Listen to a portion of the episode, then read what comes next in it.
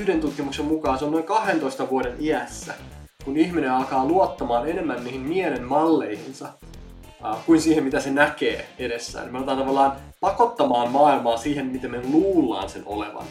Ja tämähän on monesti asiantuntijoillakin vähän se niin kuin akilleen kantapää, että kun me nähdään jotain, niin me niin kuin väkipakoin niin tulkitaan se, tässähän me nähdään tällainen tilanne ja tämähän on muuten tätä.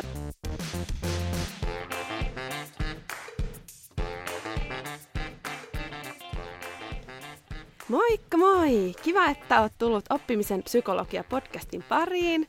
Mä olen Hanna Siifeen, psykologi, oppimisaktivisti ja uteliaisuuden sanansaattaja. Ja tänään me puhutaan uteliaisuudesta, oppimista, oppimisesta ja tulevaisuuden työelämätaidoista. Mä oon saanut vieraaksi Perttu Pölösen, futuristin, tietokirjailijan, joka on opiskellut tulevaisuuden megatrendejä Piilaaksossa, perustanut koulutusalan yrityksen Myanmariin ja noussut 35 lupaavimman eurooppalaisen innovaattorin listalle. Tervetuloa Perttu Oppimisen psykologia podcastiin. Kiitos paljon. Mukavaa tulla puhumaan näistä aiheista sunkaan. Joo, ihan mahtavaa kun tulit. Mä oon lukenut sun molemmat kirjat, sekä tulevaisuuden lukujärjestys että tulevaisuuden identiteetti. Ja, ja ne on herättänyt musta paljon, paljon kysymyksiä ja, ja resonoinut ja, ja ajatuksia ää, syntynyt. Niin mahtava päästä juttelemaan sun kanssa työelämätaidoista ja niiden kehittämisestä. Ja että minkä asioiden taito ja oppiminen voisi olla relevanttia nyt tänä päivänä. Että pysyy ehkä kärryillä työelämässä tulevaisuudessa ja toisaalta, että, että työelämä on myös mielekästä. Lähdetään liikkeelle ekasta kysymyksestä. Mitä asioita kohtaan sä, Perttu, olet utelias juuri nyt? Hmm. Mulla on, mä oon vähän semmonen, että mulla hyvin tiuhankin tahtiin vaihtuu se, mistä mä aina saan kiksit, että mistä mä innostun. Mä aika helposti jotenkin aina uppoudun asioihin ja, ja se on musta ihan kiva piirre, vaikka välillä tuntuu, että okei mä oon tämmönen sillisalaatti ja mä rönsyilen hirveästi. Mutta mä, mä, mä, mä kiinnostun monista asioista ja just nyt viime aikoina mä oon erityisesti kiinnostunut aloittelijuudesta, siitä miten suostutaan, ryhdytään täysin siis amatööriksi. Että tavallaan kun me monesti aikuiset, kun me ollaan päästy siitä aloittelijavaiheesta yli, me ollaan käyty koulumme, me tiedetään jo yhtä sun toista, niin monesti siltä positiolta ei haluta vähän niin kuin laskeutua siihen niin kuin aloittelijan asemaan, koska silloinhan meidän pitää vähän niin kuin nöyrtyä ja ottaa vastaan se, että mä en tiedä, mä, mua pitää opettaa. Mm. Mutta se on kuitenkin aivan välttämätöntä sen kannalta, että työelämässä pysyy mukana. Että meidän pitää olla aloittelijoita uudestaan ja uudestaan ja osaamista pitää päivittää kuin puhelinta suurin piirtein. Tämä aloitteluiden teema, voidaan siitä tulla lisääkin, mutta se on ollut yksi, mitä mä oon viime aikoina tutkinut, se on tosi kiinnostava aihe. Um, Sitten mulla on kaiken maailman tämmöisiä kiinnostuksen kohteita, mitä nyt sattuu tulee vastaan YouTubesta tai Netflixistä tai muualta, että mitkä ei välttämättä liity mitenkään työhön tai siihen omaan arkeen, mutta mitkä vaan vie mennessään. Ja mm. lähtien siis peliteoriasta tai mustista aukoista mm. tai jostain ruusujen kasvattamisesta ja muusta. Mä, mä tykkään jotenkin, mulle se on rentouttavaa, kun mä saan opiskella jotain tai tutustua johonkin, mistä mä en tiedä mitään. Ja se jotenkin saa mut unohtaa kaiken muun. Musta se on mahtavaa jotenkin mm. kuunnella tai katsoa, kun joku kertoo intohimoisesti omasta asiastaan. Mä katsoin just pari päivää sitten Bernard Russellin haastattelun YouTubesta, mikä oli tehty, mm. milloin se nyt oli, siis 50-60 vuotta sitten. Ja hän oli siinä 80V ja tota, sitten hän, hänet kysyttiin kaiken maailman kysymyksiä niin omista vanhemmista, isovanhemmista. Ja hän esimerkiksi sanoi, että joo, että hänen isovanhemmassa niin kasvoi just Ranskan vallankumouksen niin kuin alla. Mikä on niin kuin, aika uskomaton ajatus, kun eihän tuommoista lausetta kuule kovinkaan monelta niin kuin videolla, kun vanhemmat oli Ranskan. Niin tavallaan musta on ihanaa, kun löytää jonkun tommosen niin kuin, kanavan tai aukon johonkin, mikä on täysin niin kuin, silleen, että mihin ei ollut kosketusta aiemmin. Niin mm. mä oon tämmönen, että mä tykkään jotenkin vähän niin kuin mennä vaan ja etsiä sitä omaa juttua ja, ja niin etsiä niitä kohteita. Et se, se kyllä niin kuin on mulle sellaista itsensä toteuttamista. Mutta anyway, tuossa pari asiaa, mistä nyt viime aikoina on, on innostunut. Joo, mahtava juttu. Ja jotenkin tuntuu, että siis mä itse puhun kahdenlaisesta uteliaisuudesta, sekä tällaisesta herävästä uteliaisuudesta, joka on tällaista rönsyilevää kiinnostusta ää, monia asioita kohtaan ja jotenkin tilanteita ja ää, asioita, mitä niin kuin kohtaa arjesta. Ja sitten tämmöisestä sinnikkästä uteliaisuudesta, joka on semmoista niin kuin valikoivaa, että mä haluan kehittää osaamistani jollain tietyllä osa-alueella. Niin miten sä oot ratkaissut tavallaan just ton tuommoisen rönsyylyn ja sitten sen semmoisen niin keskittyneen sinnikkään niin kuin jotenkin osaamisen kehittämisen? Hmm. Miten ne näyttää sun arjessa? Joo, kun mä jotenkin ajattelen, että sitoutumisesta tulee syvyyttä. Siitä, että me osataan pitkäjänteisesti sitoutua johonkin, tai me ollaan kärsivällisiä, niin se luo meille sit merkityksellisyyttä pitkän ajan yli. Niin mä oon ehkä jotenkin tota kautta lähestynyt sitä, että vaikka jotkut asiat ei aina nappaa, tai aina ei tunnu sitä nyt huvittaisa.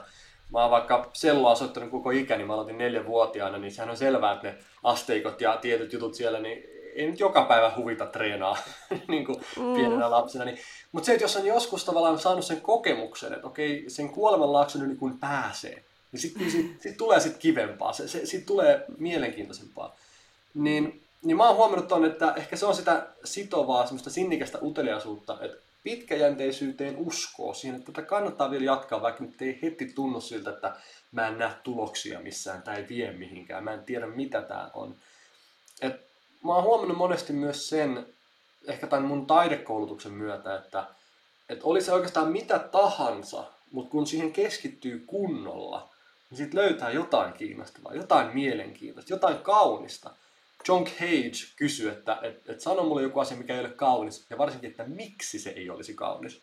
Että tavallaan, jos me kunnolla oikeasti niin kuin paneudutaan siihen, niin siitä tulee kiehtova.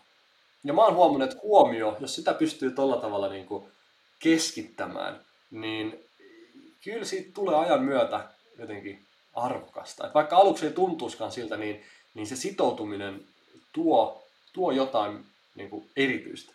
Niin ehkä Tomma on huomannut, että varsinkin tänä aikana, kun me ollaan tämmöisessä ympäristössä, mikä tykkää nopeista ratkaisusta ja helpotuksista, ja me halutaan, niin kuin, että kaikki tehdään meille nopeasti, helposti, mutkattomasti, vaivattomasti ja yhdellä klikillä, niin se on hyvä muistaa, että kaikkeen ei löydy tämmöistä oikoreittiä. Ja, ja jotkut asiat elämässä, niiden oppimiseen menee ei vuosi tai kaksi, vaan puoli elämää.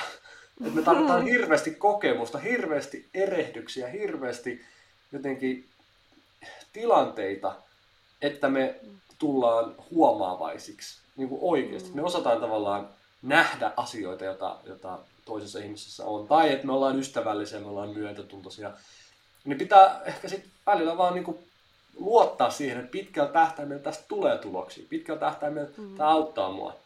Mutta kaikki mm. asiat ei ole nopeita ja jotenkin sellaisia, että siitä saa sen palkinnon heti, heti niin kuin, mm. ensimetreillä. Niinpä. Millä tavalla sä valikoit tavallaan ne taidot tai osaamiset, että mihin sä haluat sit sinnikkäästi jotenkin pureutua tai mitä haluat kehittää? versus, että mitkä voi olla sellaisia, ah, mielenkiintoista, olisi ehkä hyödyllistä, mutta että tähän en nyt käytä resursseja enempää. Hmm. Toi on itse asiassa aika vaikea kysymys lopulta, koska jos vaan keskittyy siihen, mistä luulee itselleen olevan hyötyä, niin sitten hän on tavallaan sen oman mielikuvituksen vanki, että, että en voi niin kuin hmm.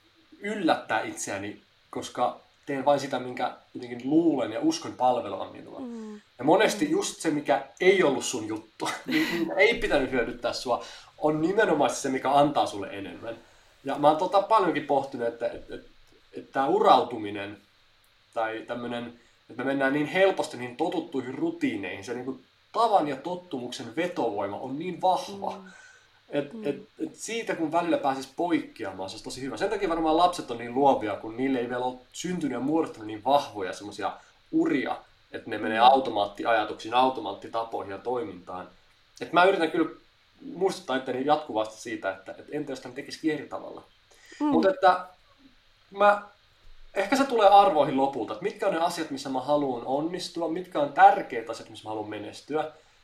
Mä oon paljon puhunut siitä, että, pidetään huoli, ettei me onnistuta väärissä asioissa.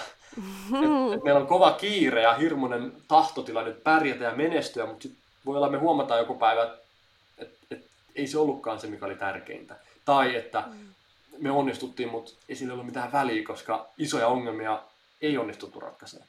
Että tavallaan kyllä se on niin arvokysymys lopulta, että missä minä haluan olla sinnikkäästi utelias, missä minä haluan menestyä lopulta. Mutta sitten toisaalta on hyvä myös antaa sattumuksille ja yllätyksille mahdollisuus. Musta tuntuu, että hyvin moni asia elämässä, mikä on jäänyt tekin hyvin merkityksellinen muistona elämää, niihin on liittynyt tämmöisiin kokemuksiin joku yllätyselementti. Jotain outoa ja odottamatonta on tapahtunut. Ja se on tavallaan vienyt meidät mukanaan ja se on antanut meille jotain, mitä me ei osattu kysyä tai toivoa. Ja nyt kun me eletään vielä tämmöisessä niin kuin, digitaalisten laitteiden sovellusten maailmassa, missä meille suositellaan aina sitä, mitä me ollaan jo aikaisemmin saatu tai katsottu tai kulutettu, tai että meidän algoritmit niin kuin ehdottaa meille valmiiksi nopeinta reittiä määränpäähän tai sopivaa jotenkin valintaa meille, niin, niin ei, ei käy niin, että me vahingossa käännytäänkin väärälle kujalle ja löydetään sieltä joku kiva kahvila. Me, me, meille ei käy sitä, että me sattumoisin avattaisiin telkkari, sieltä tulee jotain, mitä me ei osattukaan toivoa, tai radiosta kuuluu jotain, mm. mitä Spotifysta ei oltaisi osattu etsiä. Mm. Niin se on tietosta. Se pitää olla tietosta, että me niin kuin, vähän niin kuin myös ponnistellaan sitä vastoin, ettei aina vaan tehdä asioita sillä samalla totutulla tavalla, vaan että me niin kuin, uteliaisuus vaatii myös semmoista ähm, niin kuin efforttia. Et se ei tule itsestään mm. välttämättä. Ei varsinkaan tämä tämmöinen pitkä, pitkäkestoinen sinnikäs uteliaisuus. Niinpä, joo mä oon samaa mieltä. Mieli on laiskaa, se menee siihen uraan helposti, koska se on niin mukavaa ja tuttua ja turvallista. Ja jotenkin toi sun ajatus tosta, niin kuin, tai että sä olit pohtinut tota aloittelijan mieltä, niin, niin kans resonoi mussa. Se on tosi kiinnostavaa.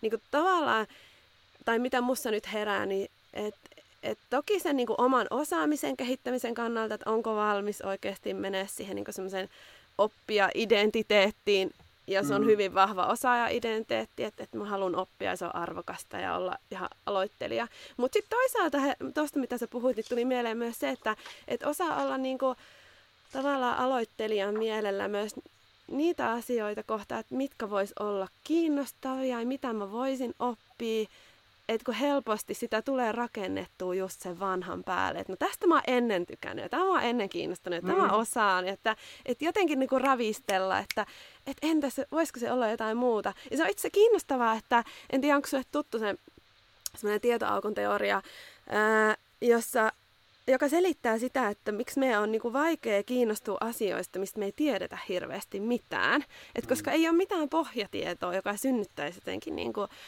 kysymyksiä, houkuttelisi niin tietää lisää, niin sitten on vaikea olla kiinnostunut. Että just toi, miten sanoit äsken, niin menee niin tosi hyvin siihen, että pitää vähän nähdä vaivaa, että niin saa itsensä kiinnostumaan erilaisista jutuista. Sitten saattaa kyllä, että hei, wow, että, että tämähän olikin ihan kiinnostavaa, että mä voisinkin oikeasti haluta oppia tätä lisää. Just niin. Siis en ollut kuullut tosta, mutta mä oon ehkä jollain, jossain määrin samalla jäljillä ollut, kun mä oon miettinyt tätä ja mä oon itse puhunut tuntemattomasta potentiaalista. Eli siitä, kun me monesti ihmisiin, niin kuin, me puhutaan, että okei, ootko sä löytänyt sun potentiaalin tai pääsetkö sä hyödyntämään sun potentiaalia. Tai jotenkin tämä potentiaaliajatus on lähtökohtaisesti vähän outo, koska ihminen ei ole potentiaali. Siis markkinasta ja fysiikasta on potentiaali. Ihminen on ihminen, se ei ole mikään resurssi tai tämmöinen. Mutta anyway, että se, että me ei puhuttaisikaan täydestä potentiaalista, että okei, nyt sä saat tehdä kaikkea sitä, mitä sä oot, mutta se on jopa surullista, jos joku löytää täyden potentiaalisen, koska mm. sehän tarkoittaa, että tästäkö ei mitään uutta enää sitten ole. Mm. Vaan enemmänkin sitä tuntematonta potentiaalia, että, että sä oot jossain mm. asiassa todella hyvä, jossain asiassa mm. sun, sun sukat pyörii, mutta sä et tiedä niitä, sun on tuntematonta osaamista, että sun pitäisi löytää se, sä et osaa edes etsiä tai toivoa sitä, kun sä et tiedä mitä se on. Että tämä tämmöinen mm. tuntematon potentiaali, sen etsiminen, löytäminen, se on vaan hirveän antoisaa, että, että mitä kaikkea minä pystyisin ja voisin ja osaisin tehdä, mutta kukaan ei vielä oikein auttanut mua löytämään, kukaan ei ole altistanut mua sille. Ja kun mä mietin tuossa kanssa tota osaaja vai, vai oppia identiteettiä, niin identiteettihän on yksi iso jotenkin aihe tai, tai asia, mikä liittyy tähän, että mä jotenkin kerran määritelty, että minä olen tällainen, niin sitten me ei myöskään ehkä anneta itsellemme lupaa tehdä jotain ihan muuta, koska se sotii sitä vastaan, miten me ollaan jotenkin mielletty itsemme. Ja jos vuosia on kestänyt näin, että me ollaan niin pitkään jo ajateltu, että tämmöinen minä olen, niin, niin me vähän niin kuin ollaan itsemme esteenä siinä. Et monesti mm. se identiteettikin on jonkun vanhan mielikuvan varassa, eikä sen varassa, että mitä sä just nyt oot, kun me kuitenkin koko ajan muututaan. Me ollaan koko ajan suuntaamassa johonkin. Niin, mm.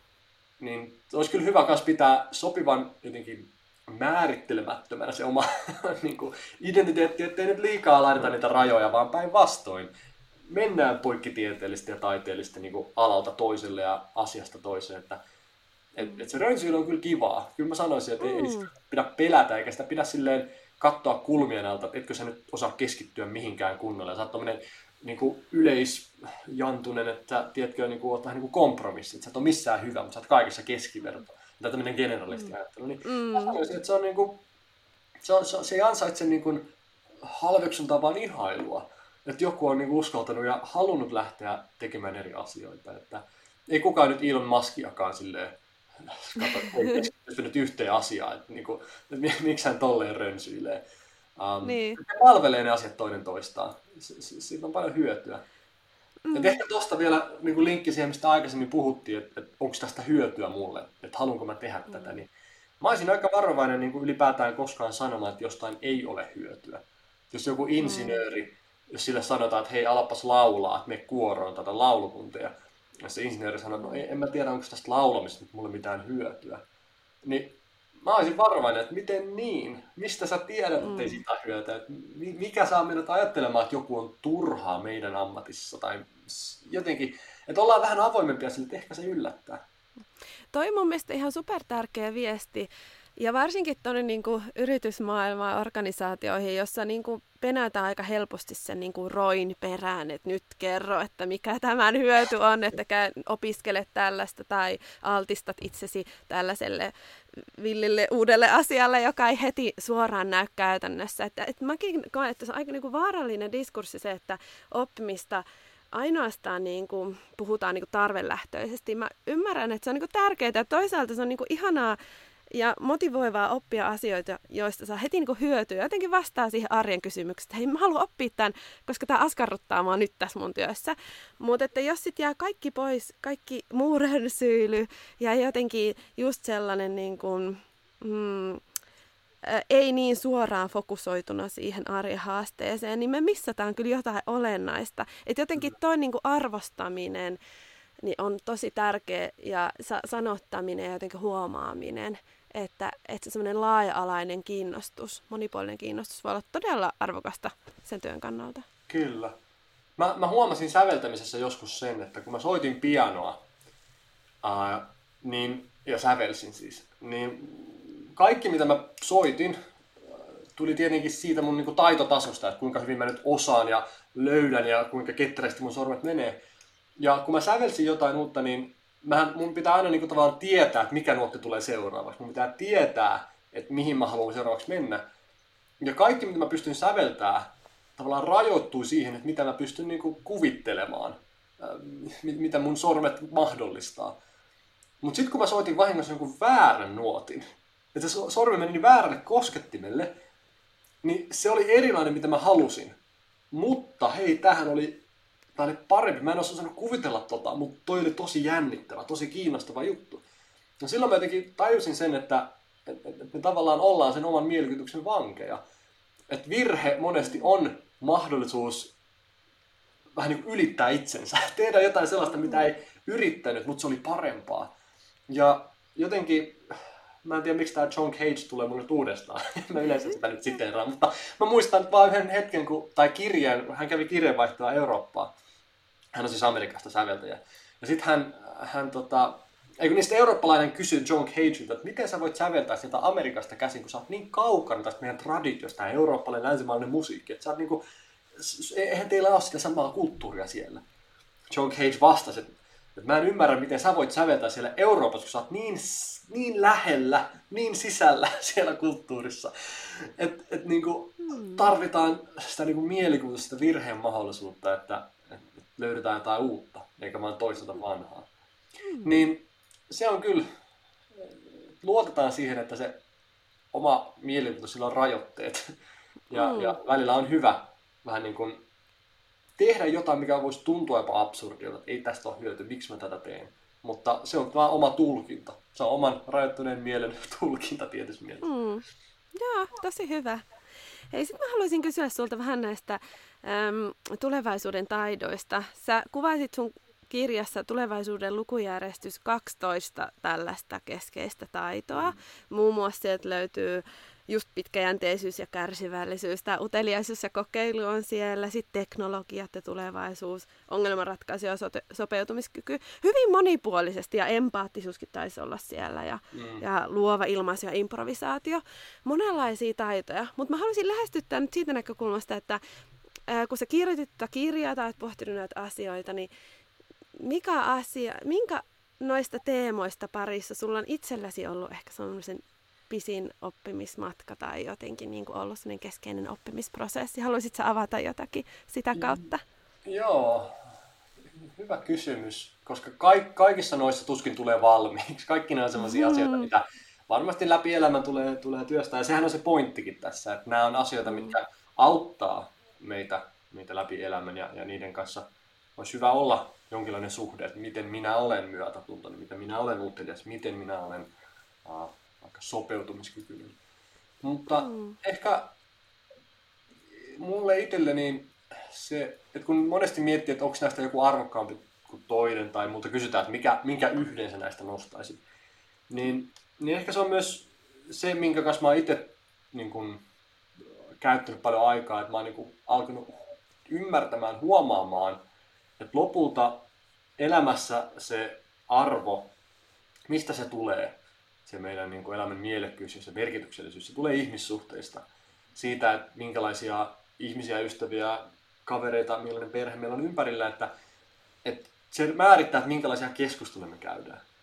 Tullaanko me kuulluksi, saadaanko me ilmastua meidän toiveita, tuleeko niin kuin, yhteyttä vai, vai tuleeko eri puraa ja ristiriitoja. Tavallaan mm. ihmissuhteista loppukädessä tulee se meidän elämän mielekkyys. Vaikka meidän työ ja kaikki olisi niin hyvin tai huonosti, mutta ihmissuhteet tavallaan prakaa, niin sitten sit, mm.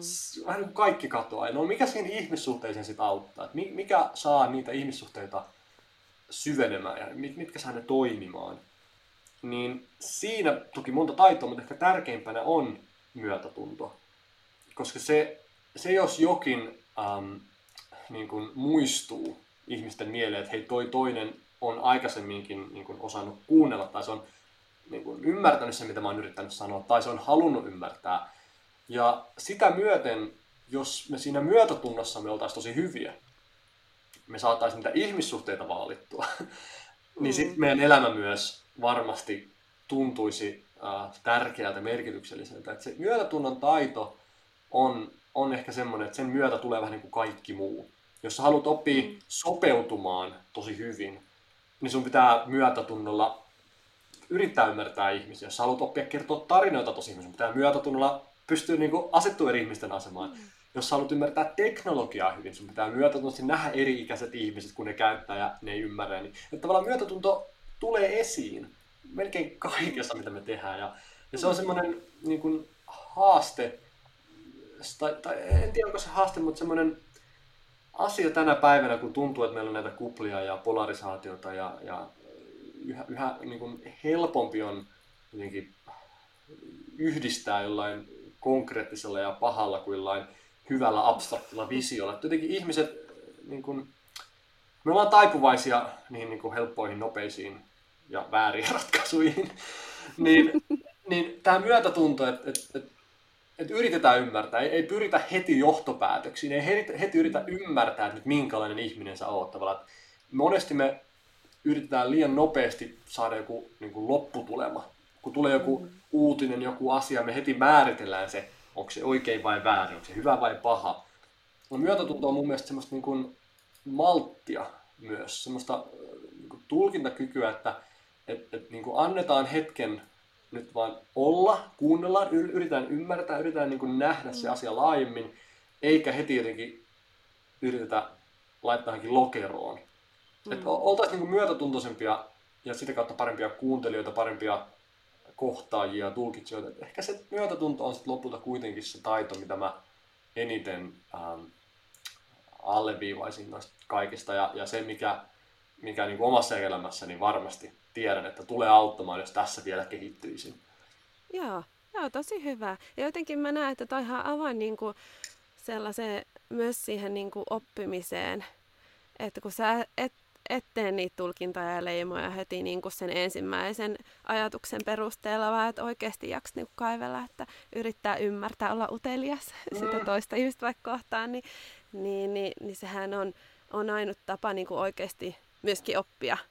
Et kun meidän aivot on niin, niin hirveän tehokkaat ja nopeat tekee niitä tulkintoja. Ja ne hyppää mm. niin kuin, sä et ehdi lausetta sanoa loppuun, niin mun aivot on jo tehnyt tulkinnan, että mitä sä aiot, aiot sanoa. Että se on, se on niin kuin silleen, niin kuin haastavaa, mutta mä jotenkin allekirjoitan, allekirjoitan ehdottomasti tuon myötätunto ajatuksia. Itse asiassa jos ajattelee myös niin kuin isojen asioiden ratkaisussa varmasti olennaista.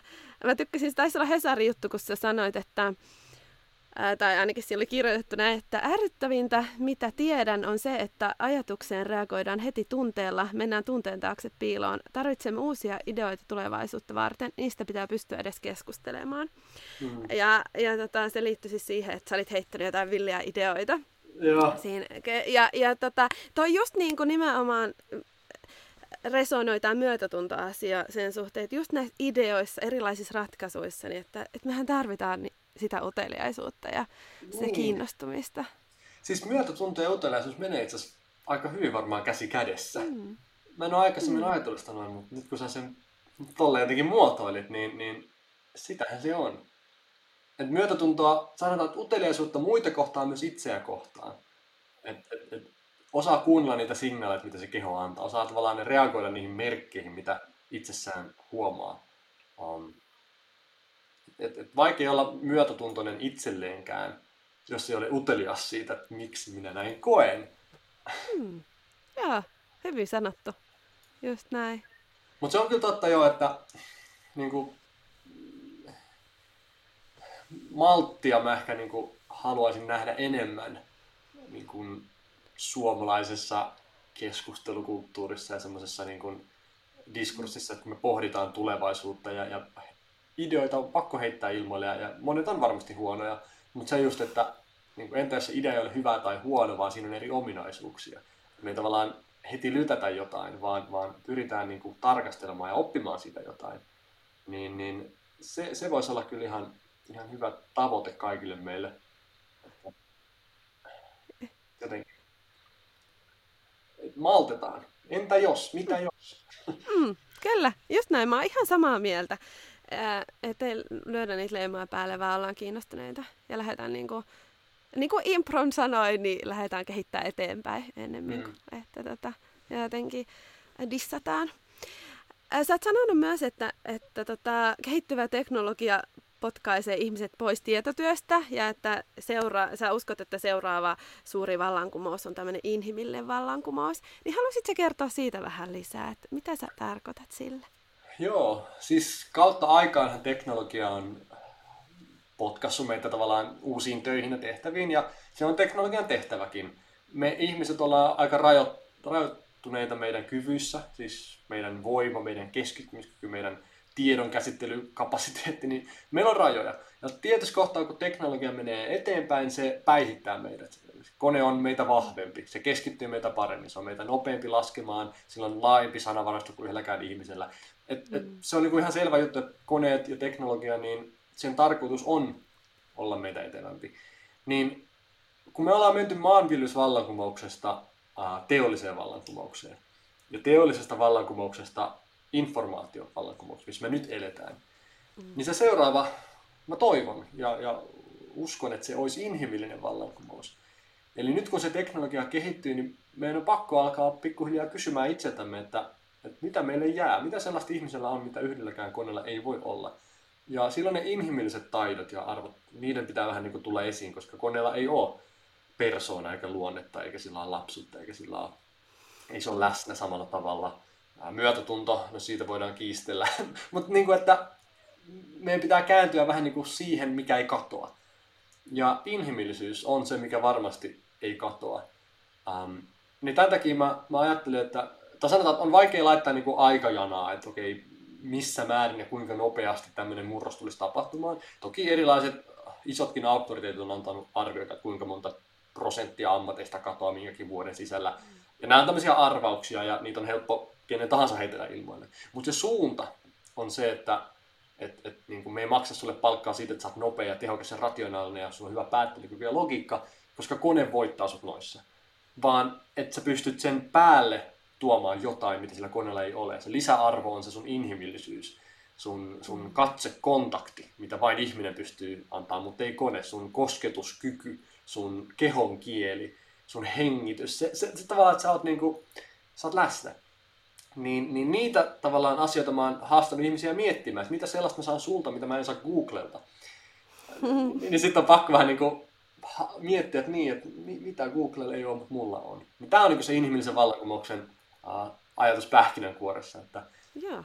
että toivon, että tämä teknologinen kehitys, mikä nyt ollaan nähty, mikä on vähän niin kuin vienyt me tosi kovaa eteenpäin, jopa niin, että me ollaan tultu perässä. Siis nythän me addiktoidutaan, me jäädään kiinni näihin laitteisiin ja, ja mm. me ei ymmärretä ehkä niiden vaikutuksia meihin, meillä ei ole pitkittäistutkimusta, me, me ei ehkä ihan hallita tällä hetkellä sitä. Niin mä toivon, että tämä saisi vastapainona sen inhimillisyyden kehityksen, että se teknologinen sysäys ei jäisi niin kuin jotenkin, että tavallaan että nyt tämä, tämä niin kuin renkiasetelma on vähän niin kuin ylösalaisin, että meidän pitäisi päästä mm. niin kuin hallintaan, eikä niin, että ne koneet ja laitteet tuntuu niin kuin hallitsevan meidän elämää. Niin mm. Tämä on niin kuin sen inhimillisen vallankumouksen takana. Toivottavasti me niin kuin ihmisinä kehitytään yhtä lailla, niin kuin ne koneetkin kehittyy joka vuosi. Mm. Joo, ja mun mielestä se on ollut tosi briljantti ajatus, mitä sä oot sanonut tuohon liittyen, jos on ymmärtänyt oikein, että, että nyt meidänkin jokaisen ihmisen kannattaisi panostaa siihen, mikä ei muutu.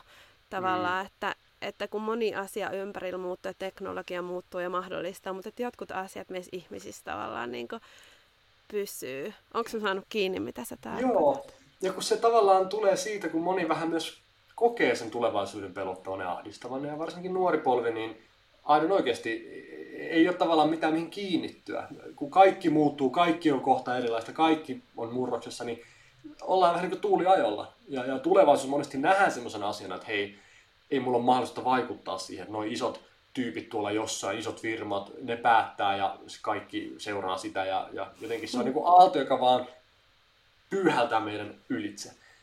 Niin sitten tässä niin kuin kontekstissa ei ole ehkä fiksua sit miettiä sitä, mikä muuttuu ja missä mun kannattaa olla ensi vuonna hyvä, vaan ennemminkin lohtua, semmoista luottamusta voisi tuoda se, että no, on asioita, mitkä ei muutu.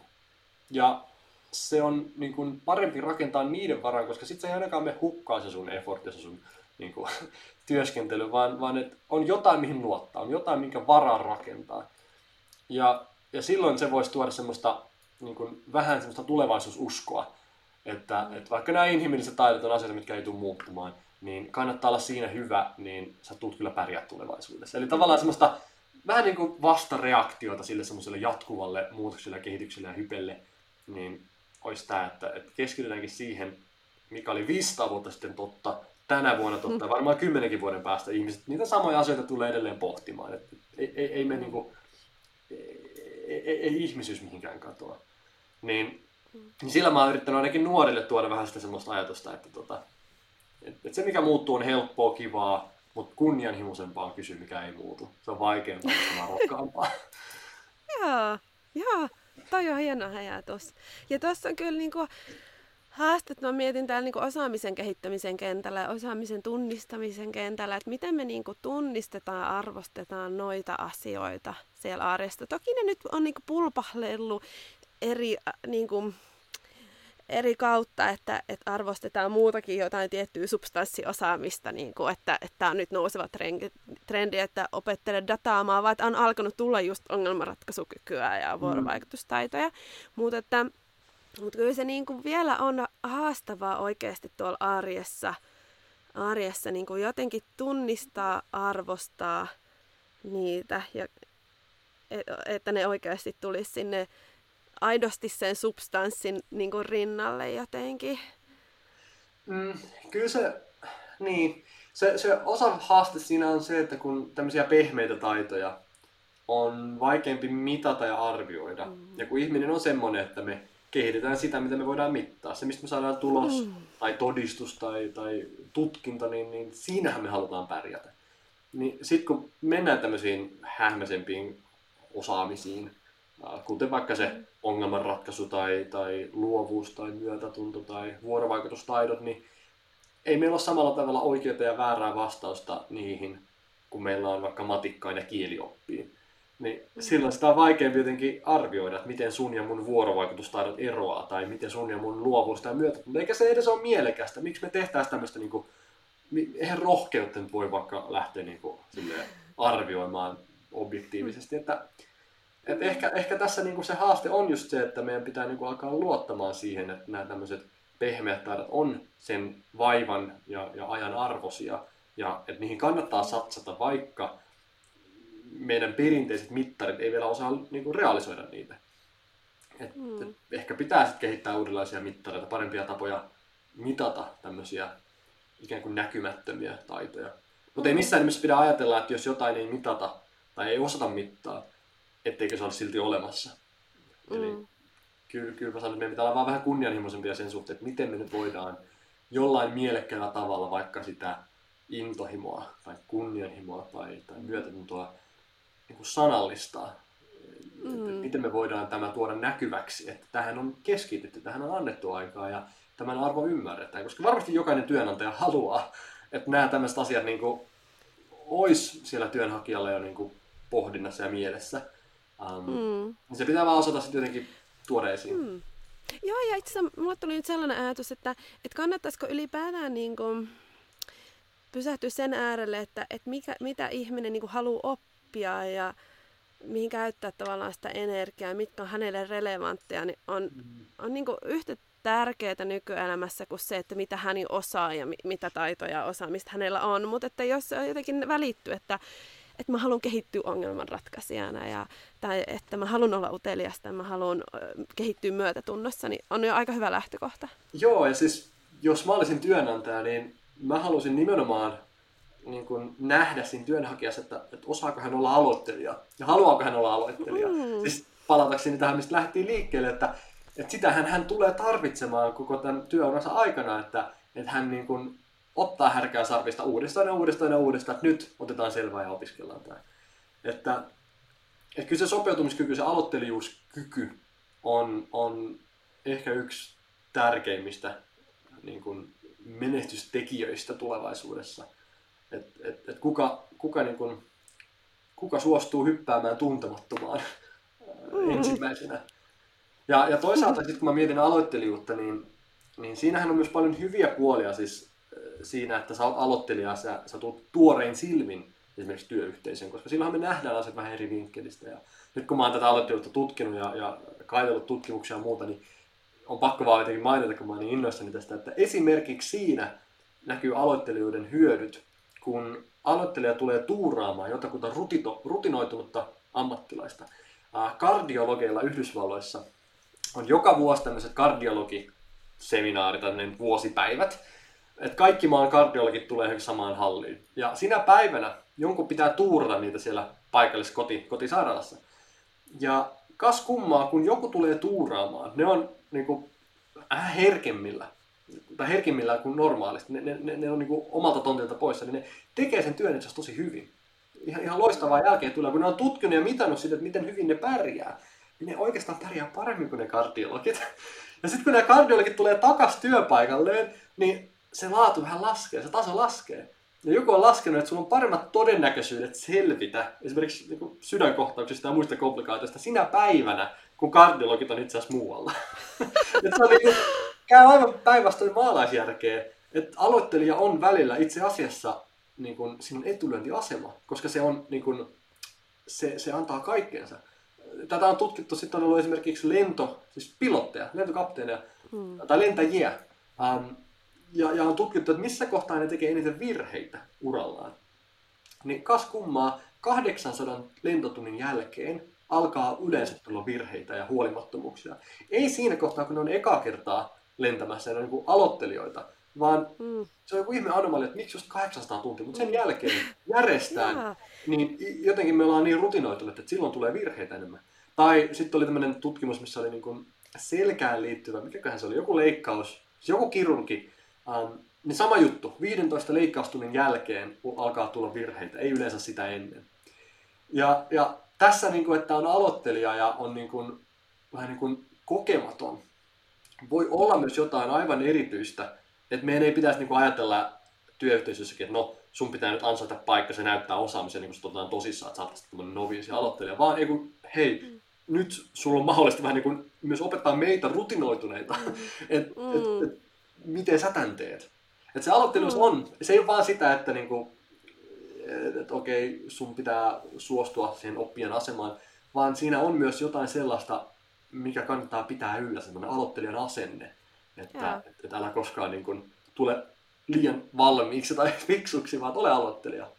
Joo, joo, tosi hyvä. Ja, ja sillä on ihan oma niin kuin arvonsa sillä aloittelijuudella versus siihen, että sulla on kertynyt sitä osaamista, että sitä pitää osata arvostaa. Mm. Mulle tuli mieleen sellainen uteliaisuustutkimus, että, että tavallaan miten se uteliaisuuden käyrä laskee. Että alussa, kun ollaan aloittelijoita, niin ollaan tosi uteliaita ja kiinnostuneita sitten pikkuhiljaa, kun sitä osaamista alkaa kertyä, niin se uteliaisuuskäyrä alkaa myös laskea. Ja sitten kun sitten tulee tuttuja ja turvallista, että jotenkin mm. voisi ehkä selittää myös tota, niin kuin, rutinoitumisen haastetta, että sitten voi niitä virheitä tulla ja mennään tavallaan sillä vanhalla kaviouralla, joka ei sitten toimikaan kaikissa tilanteissa. Aloittelija saattaa olla aika paljon enemmän hereillä niin kuin erilaisille mm. vaihtoehdoille ja jotenkin poikkeaville signaaleille ja näin. Että, että jotenkin tota, tosi mielenkiintoista. Tää, mä odotan nyt innolla Perttu sun jotain seuraavaa puhetta tai kirjaa tai jotain tästä aiheesta, mm. koska tähän on niin kuin super, super kiinnostava mm. aihe. Siis pakko sanoa vielä, kun innostuin. Mutta siis kun kun puhuttiin kanssa niistä niinku rutiineista ja tavoista, niin, niin tota, yhden tutkimuksen mukaan se on noin 12 vuoden iässä, kun ihminen alkaa luottamaan enemmän niihin mielen malleihinsa äh, kuin siihen, mitä se näkee edessään. Me aletaan tavallaan pakottamaan maailmaa siihen, miten me luullaan sen olevan. Ja tämähän on monesti asiantuntijoillakin vähän se niin kuin akilleen kantapää, että kun me nähdään jotain, niin me niin kuin väkipakoin niin tulkitaan se, tässähän me nähdään tällainen tilanne ja tämähän on muuten tätä ja, ja kun tätä vaikka shakkipelaajilla sit niinku tutkittu, niin huomattu, että monet ammattilaiset menee siihen niinku automaattina siihen, että hei, tässähän meillä on tämä tilanne. Kun ne on niin paljon pelannut shakkia, ne on niin monta kirjaa lukenut, ne muistaa heti, että sivulta 367 tässä on tämä tilanne. Ja kun näin tapahtuu, niin tulee huolimattomuusvirheet. Ne ne ei välttämättä muista, että se ei olekaan ihan sama. Kun aloittelija tulee siihen tilanteeseen, niin se ei yritä niin kuin määritellä sitä joksikin. Se ei yritä niin kuin löytää vastinetta sen historiasta siihen tilanteeseen, vaan se näkee sen niin kuin se on. Sieltä monesti löytyy semmoisia ominaisuuksia tai, tai mahdollisuuksia pelilaudalta, mitä se asiantuntija ei näe. Sitä 12V monesti, tai nuori kloppi, niin voittaa sen shakkimestarin, mikä käy taas aivan, niin kuin, ei käy järkeä. Mutta se, on, se on jännä, että meidän pitäisi niin kuin, pystyä niin kuin, näkemään se, mitä me nähdään, eikä niin kuin mm. luulemaan se, mitä me nähdään. Mm. Et, mm. Tää, tää, ja no joo, niin. joo, ja se on tämä oppimisen paradoksi just, että tavallaan kun me ollaan niin hirveästi nähty vaivaa, että me opitaan ja tehdään niitä niin nyrkkisääntöjä ja hahmotetaan mm. maailmaa, ja sitten yhtäkkiä se vanha oppiminen niin kääntyykin meitä vastaan, että me ei niin kuin jäähän tavallaan lukkiudutaan siihen ja jäähän siihen vangiksi, niin, niin. niin se on toi on niin kuin super mielenkiintoista. Ja tästä, tästäkin aiheesta voisi jatkaa vaikka kuin paljon, mutta, mutta nyt tota, täl, tältä kertaa pitää lopetella. Ja mä kiitän sua Perttu. Ihan tosi innostavaa. Kiitos, että jotenkin heittäydyt munkaan niin kuin pohtimaan. Ja musta tuntuu, että sä olit tässä ihanasti läsnä. Ja, ja oli mielenkiintoinen keskustelu ja jotenkin olisi ihana sitä jatkaa vielä. Ja mä odotan innolla, että mä pääsen kuulemaan sut lisää, lisää tota, kiinnostavaa matskua tulevaisuudessakin. Pidän mut kartalla. No, kyllä, ja kiitos samoin. Musta se on ihan upeaa, mitä sä oot lähtenyt tekemään niin uteliaisuuden kanssa. Et jotenkin, tätä me tarvitaan. Tää on ihana, ihana että näistä asioista puhutaan lisää. Kiva, kiitos sulle. Onko jotain muuta vielä mielestä, mitä sulla on tällä hetkellä pinnalla tämän meidän yhteisen hetken jälkeen? Hmm. En tiedä, onko mulla mitään erityisiä loppukaneetteja tai viestejä. Et, mielellään, jos joku keksi tästä jotain uutta tai heräsi joku ajatus tai mikä tahansa havainto, niin mä aina sanon ihmisille, että kynnys on matala, että lähettäkää viestiä tai alkaa yhteydessä tai mitä tahansa, että eihän tässä niin yksinään kukaan hirveän pitkälle pääse, vaan nämä on asioita, missä nimenomaan ne omat mielenmallit monesti voi rajoittaa ja sitten joku näkeekin sen eri tavalla. Niin musta parasta, mitä voi olla, niin on se, että jengi on aktiivinen, käydään keskustelua, niin kuin opettakaa mua niin kuin sivistäkää mua, niin kuin, auttakaa mua oppimaan ja tehkää se lempeästi. niin, niin se, se on niin kuin, mitä mä toivon. Ihan mahtavat loppusanat. Kiitos sulle paljon Perttu. Kiitos paljon.